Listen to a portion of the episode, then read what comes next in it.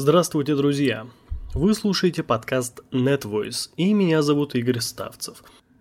Сегодня мы читаем статью Михаила Меликьянца «Как я стал Android-разработчиком без профильного образования, попутно мешая бетон». Это моя первая статья на Хабре, в которой я хотел бы описать свой небольшой жизненный путь от человека с непрофильным образованием, работавшего и строительным разнорабочим, и сметчиком, и маляром-штукатуром, до Android-разработчика в небольшой харьковской компании. Текста будет достаточно много, картинок поменьше. Поехали. Детство. Сразу хочу отметить, что ни знакомых, ни родителей и программистов у меня не было, посему прививать любовь к данной профессии было некому. Детство проходило под лозунгом «Dendy forever». Каждый день по несколько часов я проводил в компании Battletoads, Battle City, Mortal Kombat, Черный Плащ, Bomberman и другими популярными на тот момент времени тайтлами. Играть я не просто любил, обожал до безумия. Потные ладошки, разбитые джойстики, легкий детский мат после очередной смерти – все это присутствовало в большом количестве. Компьютером на тот момент я еще не обзавелся, но понимал, что на пи си глубина игр и качество графики было на три головы выше, чем на маленькой пиратской приставке с желтыми картриджами. Правда, чудо-машина была у моего соседа, где я и мог немного поиграть в вожделенные Герои два, Диабло два, Кармагедон, Дальнобойщики. Мир компьютера и компьютерных игр увлекал меня настолько мощно, что я решил, надо связать свою жизнь с этой индустрией. Недолго думая, я выпросил у мамы немного денег на курсы по программированию, которые проходили на базе Харьковского авиационного института. Вот оно, думал я. При помощи зарезервированных слов и команд я буду создавать уникальные фантастические миры, запутанные сюжеты, рисовать чудесных персонажей, лазурных драконов и рыцарей в сияющих доспехах. Вместе с парой друзей, сжав денежку в ладошки, я двинулся к покорению высот. Высоты оказались не такими радужными, как я себе это представлял. В аудитории собралось около двадцати человек. Комната была большой и просторной. По периметру стояли вполне современные ЭВМ. Ручки и тетрадки уже лежали на большом овальном столе в ожидании короля Артура. То есть нашего преподавателя по программированию, который немного задерживался. Осмотревшись по сторонам, я заметил, что в основном весь контингент такие же тринадцати-четырнадцатилетние ребята, как я. Выделялись только два парня, которые были заметно выше нас и года на три старше. После длительного ожидания в аудиторию вошел наш мэтр. Анатолий. Отчество, к сожалению, не помню. И сразу дал нам понять, первые уроков пять мы будем работать с ручками и тетрадками, а с компьютером стоит повременить. Как? Я же специально пришел сюда, чтобы посидеть за этой чудной шайтан-машиной, а тут такой облом. Если кто еще не догадался, то моим первым языком был великий и ужасный Паскаль. дос, синий экран и желто-белые символы, которые были на тот момент для меня китайской грамотой. Как из всего этого можно было сделать Герои два? Где мне рисовать доспехи для персонажа? Как делать карту мира? Интежер, шар, болин... Много новой информации, которая никак не приближала меня к созданию компьютерных игр. Тогда я еще не понимал, что все эти числа, переменные и константы – очень важная база для будущих проектов. Если коротко, то все курсы по программированию сводились к одной схеме. Мы приходили, что-то записывали в тетрадке, получали задания, списывали все подчистую у двух взрослых ребят и... И далее был самый сладкий момент. Warcraft два по сети. Ух... Какие баталии у нас были. Мультиплеер на шесть человек – это было нечто. Это было в разы лучше детских шалостей на Dendy вместе с соседским компьютером. В общем, практических заданий я не получил, зато вдоволь поиграл в варик. После этих событий я подумал, что программирование – это вовсе не мое. Слишком сложно, слишком непонятно. Я решил завязать с идеей стать программистом. Первые успехи. После девятого класса мама решила отдать меня в лицей при ХАИ, который считался одним из лучших в Харькове. Институтские преподаватели, куча домашнего задания, физико-математическая направленность и... и программирование, естественно. Паскаль снова появился в моей жизни вместе с новым учителем по фамилии Соколова. И она была великолепна, ибо кодил у нас практически весь класс. Настолько хороших, добрых и умных преподавателей надо еще поискать. Быть может, если бы не та база знаний, которую я получил в лицее, не писал бы я сейчас эту историю. Впервые после идиотских детских курсов я полюбил программировать и даже начал делать маленькие текстовые игры с вариантами ответов. Это было восхитительно. Я сам своими руками создавал некую историю, загадочные миры с различными сюжетными развилками. If, else, switch case, чудеса. Но школьные годы закончились, и надо было поступать в институт.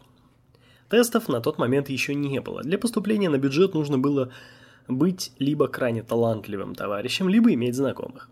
Моя фатальная ошибка заключалась в том, что я повелся на, на поводу у родственников и пошел в строительную сферу, мол, это всегда прибыльно и выгодно. Честно говоря, в тот момент я особо не задумывался, куда идти учиться, кем я буду в будущем, чем я хочу заниматься. Эти вопросы меня не особо волновали. Мое внимание немножко сместилось в сторону Dota и Lineage два. Курсы по программированию два точка ноль. После окончания Академии городского хозяйства по специальности, которая гордо звучала «Городское строительство и хозяйство», начались не самые веселые времена. Покраска школы танцев, заливка раствором полов в магазине, монтаж фундаментных плит, подвесные потолки. От строительной сферы меня просто выворачивало. Мало того, что работа была зачастую очень грязной, так еще и контингент сотрудников был не самым воодушевляющим. Но что делать? Больше я ничего не умел. Приходилось работать на таких условиях. Чуть позже меня немного повысили, и я стал помощником прораба. Здесь-то и появилось много свободного времени на раздумья. Как быть дальше? Проскинув мозгами, я решил, что стоит попробовать попасть на работу в ай ти. Особых сомнений по поводу выбора языка у меня не было. Порыскав по интернету, я нашел недорогие курсы Java. А Java — это не только ценный веб, но и моя любимая ОС Android. Подождав недельку-другую, пока соберется группа, я гордо вышел из дома, чтобы немного изменить ход своего печального существования. Почти все, кто меня окружал, рьяно отговаривали от мысли идти на курсы. Девушка была недовольна, что будем редко видеться. Мама считала, что это пустая трата денег, ведь на такие специальности учатся по пять лет. Но мое решение было окончательным и бесповоротным. В этот раз аудитория оказалась совсем крохотной. На одной из стен висела захламленная доска для рисования. Из маленькой форточки слышался громкий гул. Это были тренировки девочек по шейпингу из соседнего здания. Нашим новым учителем оказался преподаватель из ХПИ, который активно подрабатывал интервьюером для больших харьковских компаний и пытался курировать процесс нашего обучения. Весь курс сводился к тому, что мы разбирали слайды с определенной темой, переписывали весь код в Eclipse и смотрели, что получится. У меня была небольшая фора перед остальными, все-таки Паскаль оставил отпечаток знаний в моей подкорковой части мозга. Чтобы описать качество данных курсов, я приведу всего лишь два ярких примера из нашего обучающего процесса. Еще на первом занятии наш сенсей пообещал создать почту, куда мы будем скидывать домашние задания для проверки. Естественно, почта так и не была создана, а задания, кому они нужны, правда? За курсы ведь уже уплачено. Но больше всего меня поверг в шок другой момент. После окончания одного из уроков наша группа получила задание сделать некий простой аналог гороскопа. Пол, знак зодиака, вывод в консоль какой-то надписи. Я же решил пойти дальше. Сделал простенький интерфейс на Swing, э, откопал иконки знаков зодиака и соорудил такой себе бомжегороскоп. По сути, это был мой первый опыт в создании интерфейса совместно с логикой. Вся группа на следующем уроке сидела и клацала мой проект, умиляясь тому, что я немного перевыполнил поставленную задачу. Думаю, сейчас и препод оценит мой творческий порыв. Но, увидев, что я сделал, наш горе-учитель сказал лишь одну фразу: «От людям время девать некуда». Меня это даже немного задело. Из всего вышеописанного можно было бы сделать вывод, что это провал. Но не для меня. Эти курсы дали мне какую-никакую базу и маленький запал для дальнейших свершений. А свершения, естественно, не заставили себя долго ждать. Поиски первой работы. После окончания псевдокурсов я и мой новоприобретенный друг Леонид начали искать свою первую работу в ай ти.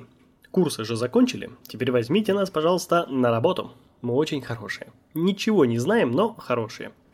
Тут история умалчивает о трех попытках Лени попасть в Nix Solutions и перешептывании эйч ар-ов. Снова этот повар к нам пришел. наши походы на тесты в и пам и Global Logic для прохождения стажировки. Хочу отметить, что в и пам тестирование было заметно сложнее, но намного лучше организовано. Правда, обе попытки не увенчались для нас успехом. Потянявшись таким образом, было решено сначала хоть что-то написать, чтобы было с чем приходить к эйч ар. Тут я сразу же вспомнил свои детские попытки творить простенькие текстовые игры и предложил Лене совместно сделать что-то подобное. Только теперь на Java и с картинками. Сказано, сделано. Процесс пошел, но очень вяло. Леня очень слабо разбирался в программировании, и почти весь код приходилось писать мне. После месяца этих бесполезных телодвижений мы отказались от этой идеи, хотя я даже соорудил некий дешевый аналог боевки из БК. Леня решил идти в верстку, а я попробовать себя в Android-разработке. И не прогадал. Хотя количество мучений превышало все мыслимые нормы. Android Forever. Многие, изучая определенную технологию, начинают практиковаться на задачках, каких-то примерах. Я же решил сразу делать свой пэт-проект. Без подготовки, без прочтения книг, просто пилить приложение. Недолго думая, был создан Android Project с именем Английский Everyday, и понеслась. Первые строки кода давались невероятно тяжело. Android манифест, разработка интерфейсов, икс эм эл, обработка кликов – все было просто ужасно. Весь интерфейс плыл как Одиссей по морям. Приложение то работало, то не хотело запускаться, выдавая какие-то ошибки, и направляло к манифесту. Первый месяц был просто адом. Stack Overflow стал для меня вторым домом. К зиме две тысячи тринадцатого года я сделал первый билд своего приложения. Мотивации уже никакой не было. Кодить было очень тяжело, выглядел проект ужасно, все падало и тормозило. Я уже перестал ежедневно заниматься кодингом, как вдруг в городе встретил своего старого знакомого Леню. Мы разговорились, и я показал ему своего первенца на телефоне. К моему удивлению, Леня пришел в дикий восторг. «Мишаня, смотри, оно же работает!» Ой, нажал на кнопочку, и оно упало. Но, но кнопочка-то работает. Вся эта встреча вдохнула в меня какую-то свежую струю. Я пришел домой и начал выискивать в Гугле самые удачные дизайнерские решения в интерфейсе. Узнал про Behance и Dribbble. После нескольких месяцев работы моя аппликуха стала выглядеть очень сочно. Правда, у каждого экрана был свой абсолютно уникальный стиль. Получился эдакий разноцветный попугай. Симпатичный, но полностью безвкусный.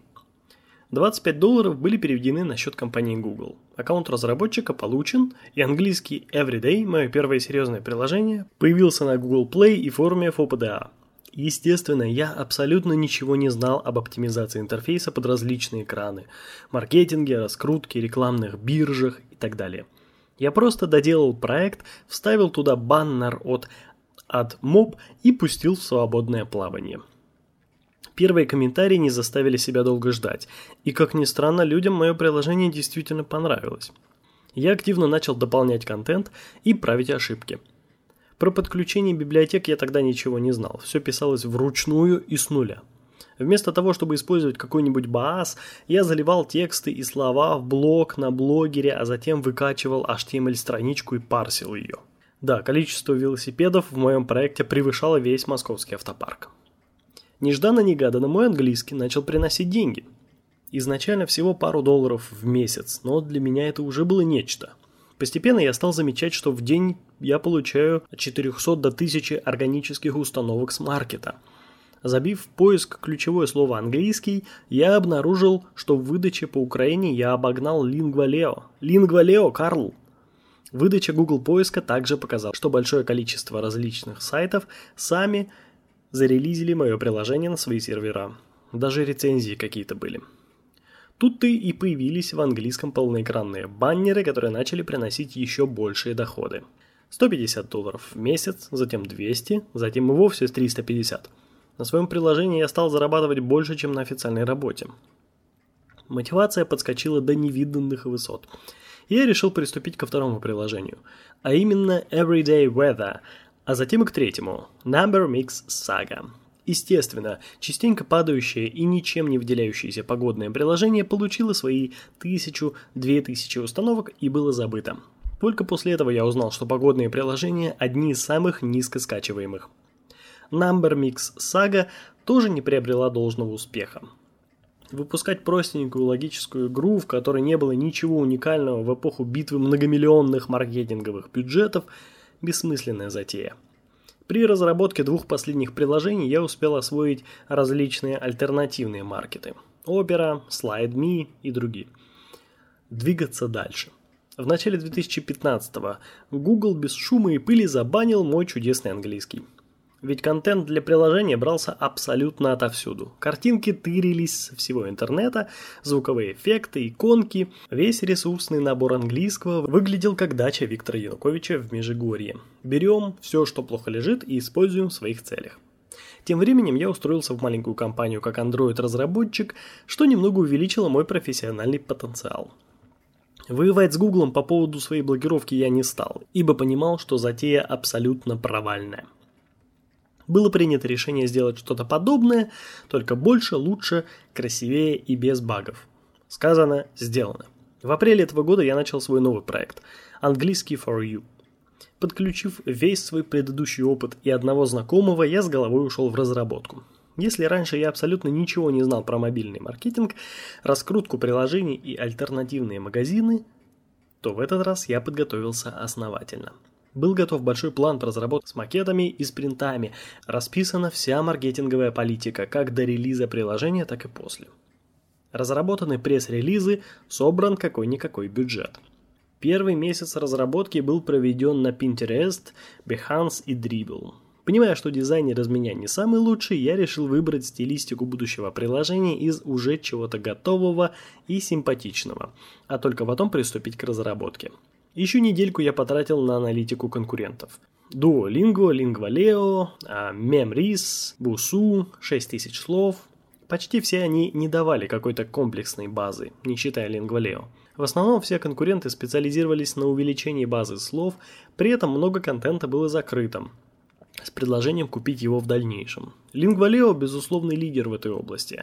Огромная база всего и вся. Грамматика, слова, правописание, тексты, диалоги, статистика. И если на сайте все это организовано удачно, то в самом приложении наоборот, все слишком скомкано. Плюс привязанность к местной валюте – фрикаделькам. Исходя из опыта схожих приложений, я окончательно решил, что абсолютно весь контент будет полностью бесплатным, доступным и интерфейс простым и понятным. А прибыль буду получать только с рекламы. Стоял вопрос из двух рекламных агрегаторов – AppOdeal и AdToApp. После нескольких тестов на пробном приложении был выбран AppOdeal. AdToApp то работал, то почему-то мне на почту приходило письмо о том, что я что-то не так настроил и работать переставал. При этом некоторые мобильные антивирусы активно ругались при установке тестовой приложки. Окончательно про то, насколько хорош AppOdeal, я сказать не могу, но пока меня все устраивает. Август. На улице плюс тридцать восемь. Все окна открыты нараспашку. Жара невыносимая. Ползунок загрузки в Play Market потихоньку доходит до ста процентов. Английский for you отправляется во всемирные сети для покорения новых высот. А я отправляюсь в альтернативные магазины приложений, в сервисы покупки мотивированного трафика, на форум ФУПДА. Хоть приложение и закончено, проблем меньше не стало. Правка ошибок, доработка функционала, маркетинг. Тут моя маленькая история постепенно подходит к концу. Планы на будущее наполеоновские. Какой итог всего вышесказанного? Он прост. Стремитесь делать то, что приносит вам удовольствие. Не обязательно уходить с текущей работы. Просто саморазвивайтесь и стремитесь сделать свой проект максимально интересным и удобным. Да, быть может, на вас свалится сто пятьсот проблем и неудач. Но это не повод останавливаться. Это мотивация для дальнейшего движения вперед. Постскриптум. А чего это я вначале писал про игры да про игры, а потом начал разрабатывать приложение, подумает читатель. А потому что сделать хорошую и красивую игру – большой труд. Приличные финансовые вливания и какой-никакой опыт разработки. У меня его не было. Я решил отталкиваться от того, что мне по силам. А игры не забыты. Игры – это следующая стадия моего развития. Вы слушали подкаст NetVoice. Подписывайтесь и не пропустите новые интересные выпуски. Пока!